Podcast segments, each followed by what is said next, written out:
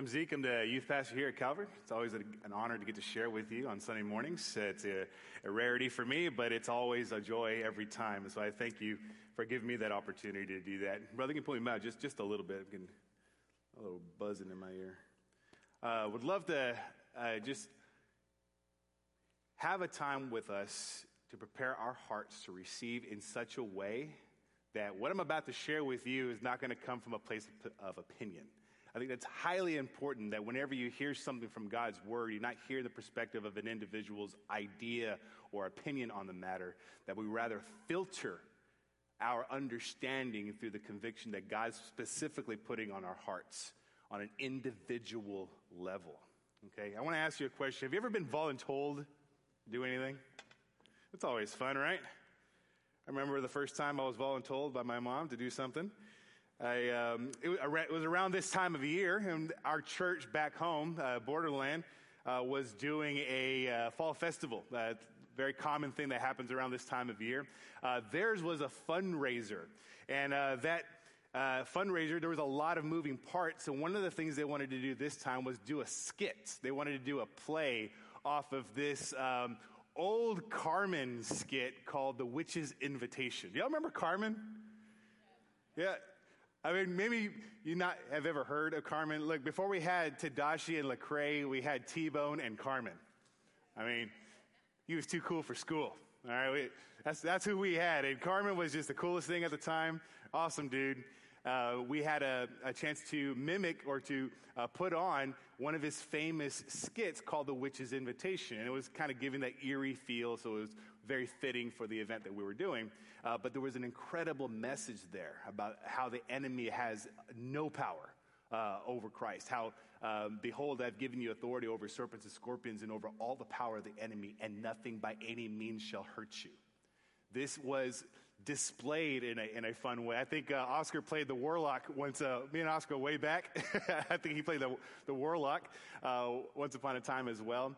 Uh, anyway, when I, when we volunt, uh, when my mom heard about this, uh, the question was asked to everybody in the meeting, who would like to play um, the warlock? And my mom said, my son, my son will. And I said, I will? You know, I don't even, I, mean, I, I, had no idea what I was being asked to do. And she gave me that look. You know the look, you know, where she, like, I'm, I'm already objecting, kind of. And she gives me that look that pierces your soul, saying, you better think about the next future, the next few moments here of your future. You know, this is not the time to rebel. I said, yes, I will. And um, being a part of that, made us connected with all the volunteers that were gathered together to make this thing work. I had no idea how many moving parts were involved in the, to pull off an event like this and to do it with excellence. There was a lot of intentionality. There was a lot of sweat beads. There was a lot of soaked t shirts every day, almost every day when we come up to the church preparing for this. I had no idea how hard we were going to work before the day even came. So the day comes, and it, it guys, it, it, it, goes so well. Um, it's one of the one of the things that I was just like, wow, I had no idea how how much work goes into making something like this happen is we were we, it was it was so much harder than I was anticipating. We were all very tired, but you know what? I can't fully express how joyful we we were at the same time. We were spent. We were so exhausted, but in the greatest of way. Nobody uh, uh, nobody had this fallen countenance. Everyone was excited about what just happened. The message went well. The food was great. That skit was amazing. The games were awesome. And that skit was just so good. I can remember afterwards being on this spiritual high, if you will, just helping out, just being a part of this huge effort to lift up the name of Christ to our small community. It was a great experience. My family volunteered every year after that. when I think about this, I remember also feeling not just exhausted in a great way, but like, oh, okay, we got a whole year until this happens again. And that's not where the work stops. That was one event, one special occasion throughout an entire year of ministry where incredible people are working so hard for the kingdom of God. Where soaked t shirts are a regular experience. You know, I, I heard it said this way that uh, sometimes uh, the volunteer staff in, in, in how they operate, it's kind of like a football stadium where there's uh, you know, thousands of people watching uh, you know, 22 people uh, work really hard and are kind of uh, they're, they're excited when they're doing well, but they're also giving a lot of criticism, criticism at the same time when they by people who probably can't really fully appreciate what's going on in the field. That's kind of how my perspective was. When I would go to an event like this, I'd just show up. I'd get my candy, go home. I get my hot dog, and move on. This was the first time I got to be a part of what they were doing and be exhausted with them and have even greater joy than what it looked like from the outside looking in. You know, this is by design. That kind of joy. I think this is on purpose. I'm telling you, there is nothing more beautiful than to watch God work and to use your body as an instrument of His glory. It's incredible. It's something I cannot convince you of. It's something you have to see for yourself. It's something that you have to experience yourself because it doesn't make sense that you be this exhausted and yet so full of life. I want to show you something. Would you open your Bibles with me to 1 Peter chapter 4? As a speaker, I found that there are several topic, topics that are sometimes difficult to unpack or difficult to preach on. One of the most sensitive is probably giving. And I think uh, it's for a very practical reason. We've been in the series about giving. Uh, we've, uh, Pastor Terry last week talked about the giving of our time. Uh, next week, uh, Pastor Mark will talk about the giving of our resources. Today, I'm talking about the giving of our energy. It's one of the hardest things to talk about because they usually challenge our stewardship of very personal areas in our life how we spend our time, how we spend our energy, and how we spend our resources. Pastor Terry already talked about how we uh, uh, talked about the giving of our time to the Lord. And then Pastor Mark has the hard one, talking about resources. I don't mind talking about money because I'm usually talking to kids and, well, they don't have any. so be praying for Pastor Mark. This morning, I hope to encourage you on how we spend our energy. You have more than you think because of where it comes from when we are working for the Lord. Listen, we get tired. All of us are going to get tired by the things that have to be done throughout the day, but there's something supernatural in the way of energy given when we're working for the kingdom. I hope that we see that by the end of this. Energy spent in obedience to the Father is energy sustained by His Spirit. It is not coming from your capabilities, it's not coming from your own strength. 1 Peter chapter 4, verse number 8 says this Above all, love each other deeply because love covers a multitude of sins. Offer hospitality to one another without grumbling. Each of you should use whatever gift you have, been, you have received to serve others as a faithful uh, stewards of God's grace in its various forms. If anyone speaks, the, the very words of God. If anyone serves, they should do so. Uh, back up. If anyone speaks, they should do so uh, as one who speaks with the very words of God. If someone serves, they should do so with the strength God provides, so that in all things God may be praised through Jesus Christ. To him be the glory and the power forever and ever. Amen. You know, this is one of those passages that's pretty straightforward. It's one of those passages that doesn't need a lot of commentary. But I am hoping to unpack this, hopefully giving us a lens to look through in a way that's be encouraging to those that says, Yes, Lord, send me. I'll go. In this chapter, the overall tone of Peter's heart was to encourage his readers to endure.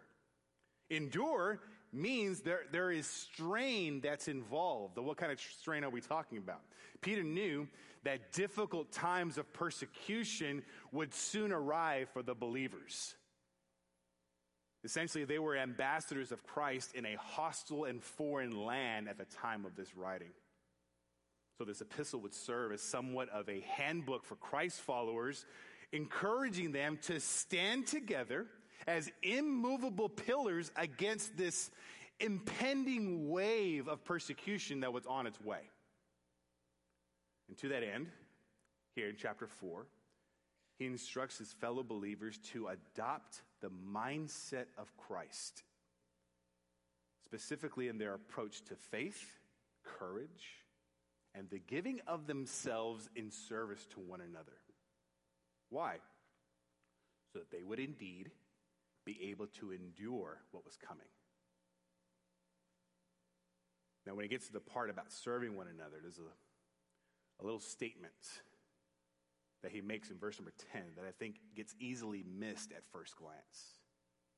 He points out a reality there that I don't think we consciously appreciate or even consider much when it comes to the giving of ourselves in the way of energy or our strength or our effort to one another.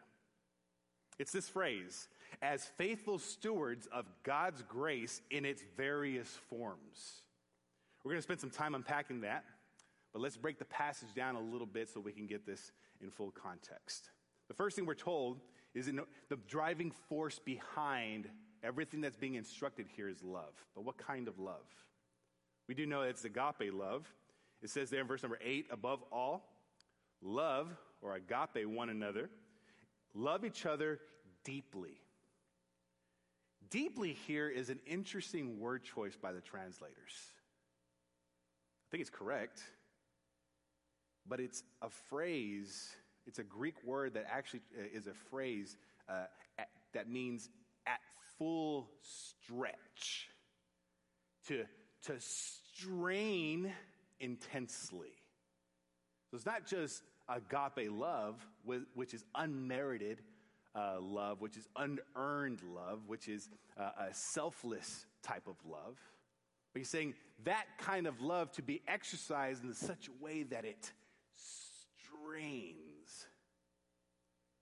It's this word, ektene, which means at full stretch, or in an all out manner, or, or to strain intensely. It, it was used to describe the taut muscles of an athlete who strains to win the race. Now, when you're running a race, you're not doing it in a casual manner. Now, I used, to, I used to run every Tuesday night. I used to run with a buddy of mine that was a runner, and I could never keep up with him, but he was very gracious to let me run with him. And uh, he would slow down to my pace. And at the very end, we get to this segment where it's, it's a, there's a marker to where we know it's a quarter mile to get to the very end of our run space. And so when we get to that marker, like, are you ready? As soon as we get there, full speed. Everything you got left, full speed. I'm like, all right. And you see that little pole coming. It's one of those little po- uh, orange poles, uh, white, uh, uh, white poles with an orange cap. I'm like, oh, there it is. okay, here we go. And uh, Russ, like, you ready? I'm like, no, but we got, we, uh, I'm going to go. You know, and so, as soon as we get to that line, we, we, we dart. And, uh, and he, would, he would tell me as we're running, I would feel my energy dropping dramatically. And he would say, he wouldn't say, come on, keep it up, let's go. He would say, pick your head up. He'd always say, Pick your head up, look up, look up, look up. And I never really got it until I realized when I'm looking down, my eyes are right here. My feet are going where my eyes are looking. like, hey, my body's thinking, hey, we're here. We made it. He's saying, keep your eyes where you're going, your body will follow. Keep your eyes on what God's called you to do, your body will do the rest. He will empower you. I'm telling you, there's something about looking at where you're going that produce an added level of energy. Hey, we're not done yet. we kept moving forward in an intentional pace. When you run a race, you're usually, you're usually sweating by the end of that race. You're usually tired. You're exhausted, fully spent. Here's what's so interesting about the Lord, in, in our obedience to the Lord, rather.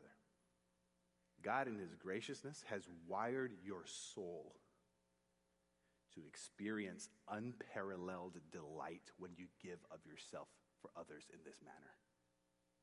It doesn't feel like I'm just running a race for my own benefit. I don't have the same kind of exhaustion. If you don't believe me, go on a mission trip.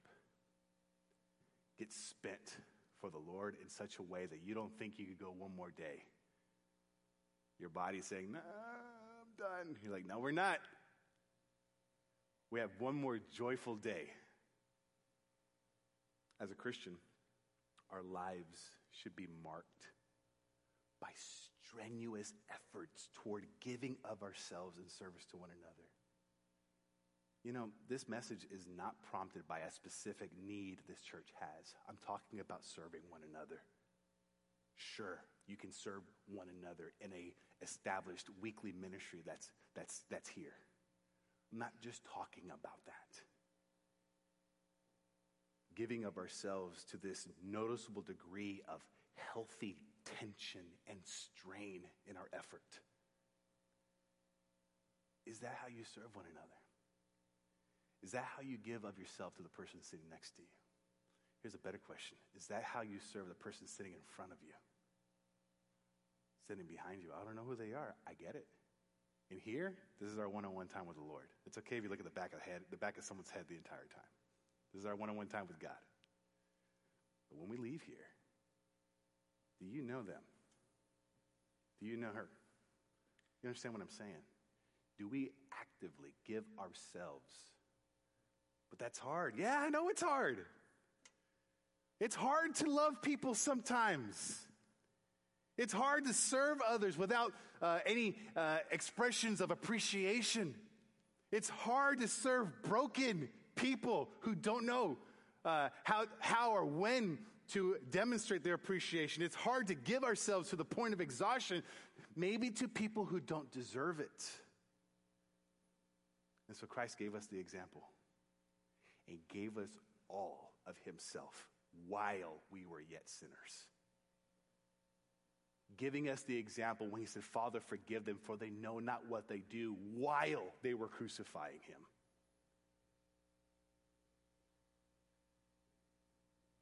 It's motivated, motivated by sacrificial, unmerited love that moves us to give of ourselves to the degree of strain and for the sole benefit of another person. And especially when doing so for those who don't deserve it. That is reflecting the character and nature of Christ. So Peter says that giving of yourself and serving others with this Christ like love approach does indeed cover a multitude of sins. Why? It's not contingent on their behavior.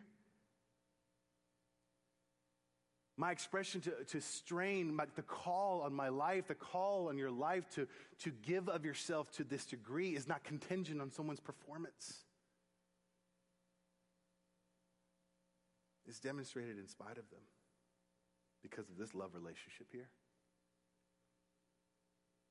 This is important because it makes the spending of our energy, even to the point of exhaustion, an act of obedience to Christ and not contingent on the quality of the person. Look, we're all broken. We're not always going to deserve or, or behave in such a way that it prompts this kind of service to one another. And that's why it's not possible apart from Christ. If you know not God, you know not love, for God is love this driving force behind what I'm, descri- what I'm describing is not possible unless you already have saving faith in his son. And I'm telling you, there is no greater joy. And so it gives us some examples, some practical ways of doing this. He says, offer hospitality to one another without grumbling. Why does it have to say without grumbling? Because it's hard. It's hard to prepare your home to receive guests. You know, that's why we don't like people to show up randomly. We don't like people to show up at the door. You know, and they do, they knock on the door. It's someone that we know and we love. We're, hey, hey, what are you doing here? You know, sending a text to your wife. Yeah, yeah, sure. Come on in here in a few minutes. So, uh, yeah. I, why? We, we do feel, we want someone to feel comfortable, feel, feel, feel at home. Requires a little bit of work, a little bit of strain, a little bit of effort. And when they walk in, they're not going to be like, wow, this looks so much cleaner than it was a little while ago. They're not going to say that. They're just going to see, receive, and feel the hospitality. They're not going to know the work that was behind that. It's hard work. To do it without grumbling, he's saying. That's where this love is being demonstrated. Here is your marker. If you're serving one another with hospitality in a way that it is joyful, you're not operating anymore under your own strength. You're simply being joyfully obedient to what God's called you in that moment. So I think it's important that he says, help give us the lens by which we are serving one another.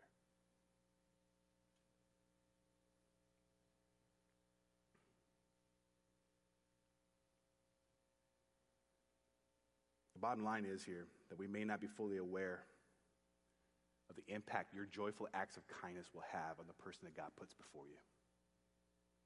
Even in here. If you see a face that you don't recognize and you go over there and talk to them and say, Hey, I'm so glad you're here. Now don't be super like, hey, in there. I mean, don't, don't make them feel uncomfortable with your hospitality. But if you go to someone and they feel and they know that they are known and noticed, it takes energy on your part to do that. It's exhausting to talk to people sometimes. And I get it. Doing so with a joyful heart is what I mean here, is what Peter is getting at. This would have been especially encouraging to the writers as they would be encountering, they'd be going to different cities and different lands, encountering a, a, a believers in hostile territory. Verse number 10 says, Each of you should use whatever gift you have received to serve others. You know, it doesn't feel as exhausting to serve others in areas that God has gifted you in. Maybe He gave you that gift for a particular reason. You may still get tired, but it's that good kind of tired. Like, man, that worked out really well. I think in that passage there's not a lot of commentary needed. I like sharing this with students because they almost always say, but I don't have any gifts. That's just not true. I get it. I was there. When God called me to ministry, I only had two talents. I could make funny noises with my mouth, and I could talk like Arnold Schwarzenegger. That's it. That was the extent of my talents, gifts, and abilities. I said, God, send me, I'll go. I don't know how. God has given each of us talents, gifts, and abilities as He wills. I want you to see something. I mean, we're going to unpack this too much, but just understand 1 Corinthians chapter 12 talks about the purpose in God giving you different gifts, giving the body a diversity of gifts. Romans 12 talks about the humility in the use of your gift. You can't exercise a gift in humility if you don't have one. These are talking about uh, the one that you have been given as, uh, as a confirmation and direction for what you've received. You know, Ephesians 4 talks about the call for ref- the refinement and maturity of your gift. You can't mature or refine something you don't have. God's saying, no, I've given you something that is to be matured and refined. Study these passages, you'll find three undeniable facts about, about gifts. You have one. The Holy Spirit gave it to you. And the purpose of your gift is not for you. I want to close with this. This is something so, I think, just encouraging. When it comes to your gift, here's the paradox with God given talents, skills, and abilities. They are gifts, but you don't get to play with them. Here's what I mean by that. It's like when a, when a kid is given 50 bucks by their father to go buy mom some flowers for her birthday. The kid can look at the money like, man, 50 bucks. I have this in my possession. But it's not a gift yet. What does he have to do with that 50 bucks in order for it to become a gift? Spend it with purpose. T- it's not a gift yet, it's a tool. That tool becomes a gift when it is spent for the purpose by which it's given. And even then, it's a gift to bring joy to someone else, not for you. But you're okay with that, right? I mean, it's exciting to bring a blessing to mom, bring a blessing. Uh, uh, when you were a child, you, you were excited to see the smile come across her face and giving her those flowers with money that you didn't earn, that you did nothing to obtain.